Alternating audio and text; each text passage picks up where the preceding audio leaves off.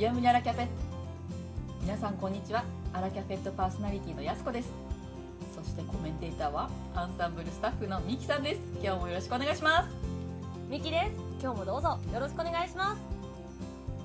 オンラインフランス語学校アンサンブル・アン・フランセプレゼンツアラキャフェット。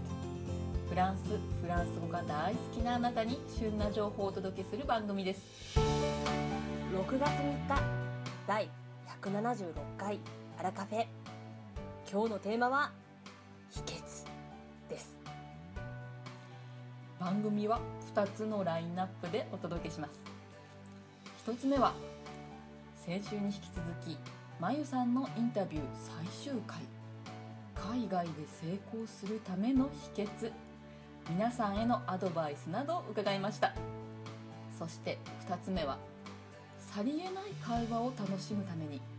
マルシェで買い物をした後の締めのセリフを覚えましょう。ワンポイントフランス語レッスンは初級編です。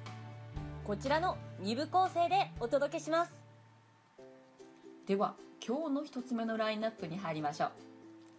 本日はまゆさんのインタビューの最終回になります。はい。まゆさんはパリ在住の料理研究家。現在は世界のセレブたちの食事パーティーのおもてなし料理を作る出張料理人として活躍されています。料理の質にもこだわるまゆさんですが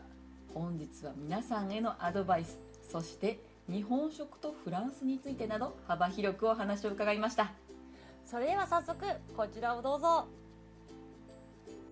まゆさんはフランスであの日本食もよく作られてるということですけどもフランスにおいて日本食は今どのように受け入れられているのでしょうか、日本食は今の大ブームなんですよ。で特にあのヘルシーそれから可愛いとか美しいっていうのがキーワードであの今の若い世代であのヘルシー志向とか例えばグルテンフリーとか、ああいうのにあのお米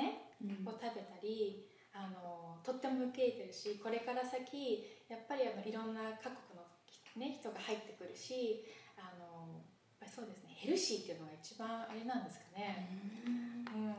えあのちなみにあのはい。どのような料理をフランス人によくオーダーされたりしますか？やっぱり一番のお寿司。お寿司。お寿司ですね。おうん。握りもできるんですか？握りはあのこんなことよあ言う私が言うのもなんなんですけど、はい。私のようなものがなんか握りを出してしまったら、はい。ちょっと食べる人がかわいそうかなと思って 私があの作っているのは例えば母がねはい昔私があの運動会とか、あの花見の時に作ってくれた巻き寿司とかい。なり寿司とか手まり寿司ありますよね、あれをお客様にお出ししてます。はい。ありがとうございますまゆさんは今フランスに住まわれて何年目になりますか？フランスは4年目になります。はい。いろいろフランス語学習などで苦労されたこともあると思うんですが、フランス語学習のまゆさんの秘訣などあれば教えていただけますか？フランス語というか全部の語学にあの匹敵すると思うんですけどやっぱりあの見て聞いて使うことですかね、うん、もう実践こそ。そう実践こそ。はい。はい。なのでオンライン？はい。でもあのとにかく自分がその言語に触れることがた大切なのであの教科書とかあれよりももう聞いて聞いて聞いてもう下手でもいいから話して知ってる単語をもう言うか言わないかもう言えば言うほどどんどん上手くなるしその触れれば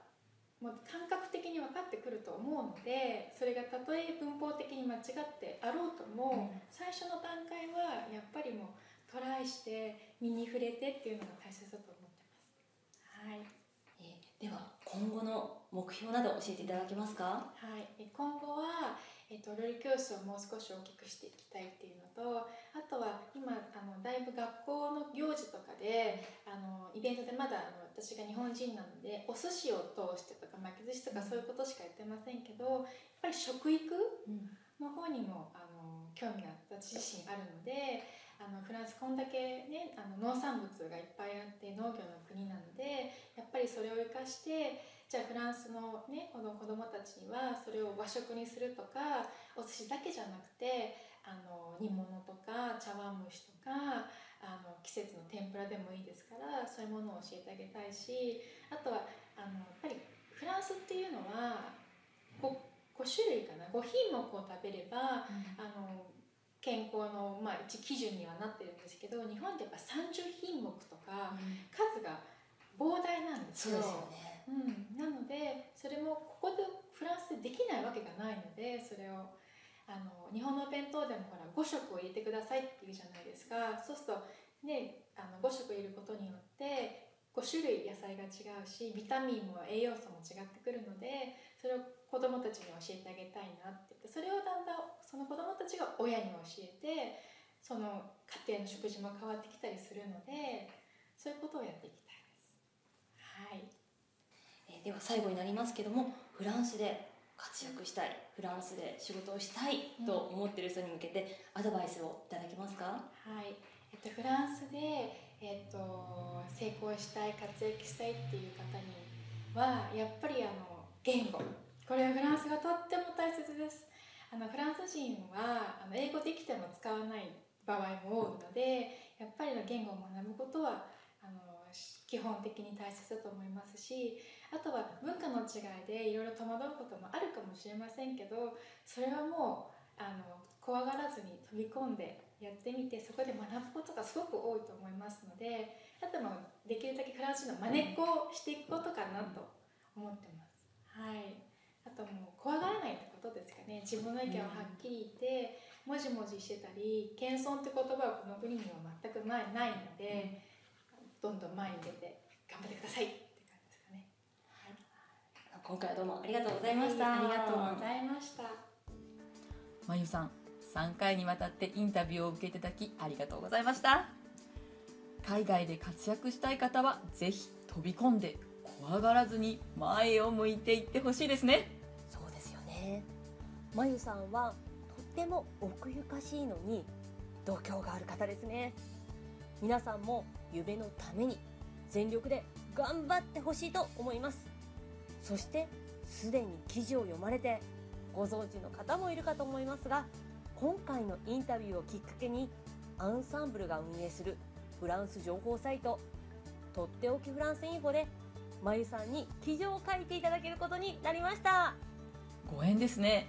まゆさんの肌で感じるフランス情報お料理や食材についてなど大変興味深い記事をぜひ皆さんご覧になってみてくださいね。さて本日のワンポイントフランス語レッスンですがさりげない一言でマルシェのお買い物を終わる決め台詞を覚えましょう。いいですね決め台詞。欲しいものを選び終わって最後によくあのススラトゥーとかサスラトゥーとか言われますよね。これで全部ですかっていう意味ですよね。そうそう。あのこちらに「まあ、ウィ」というふうに答えてもいいですしそのオウム返しに「ススラトゥー」に対して「ススラトゥ」「サスラトゥー」に対して「まあ、ササラトゥ」というふうに返してもいいのですが今日はノリノリに「はい完璧です!」と答えてみましょう。みきさんお願いします。はい任せてください Oui c'est parfait Oui, c'est parfait! 日本語で「すべてご希望のお品はお揃いですか?」などと聞かれたら「はい完璧です!」とはあまり言わないかもしれませんがフランスではこの「Oui, c'est parfait!」や単語一つ「parfait!」などでも立派な一つのやり取りなんですねなかなかこの自然なやり取りってとっさに出てこないですよね。ぜひマルシェなど対面式でお買い物をされるときにこの最後「Oui c'est parfait」などで締めくくってみてくださいね。マルシェでのお買い物はこういったやり取りも楽しめますよね。ぜひフランス語学習の成果を発揮してみてください。外国人が頑張ってフランス語を話すと喜んでおまけをしてくれるかもしれませんよ。こんなマルシェでのやり取りがあったよ。パフェを使ってみたよ。またまゆさんの記事読みましたよ。などなど。ラジオアットマークアンサンブル FR.com こちらまでぜひ送ってください。お待ちしております。では本日はここまでといたしましょう。アラキャフェットを運営しているオンラインフランス語学校アンサンブル・アン・フランセはフランス語365日自宅で1回1500円からプロの講師に学べる学校です。フランスで叶えるあなたの夢応援します。やすことミキがお届けしました。次回第177回もお楽しみに。それではアビアントー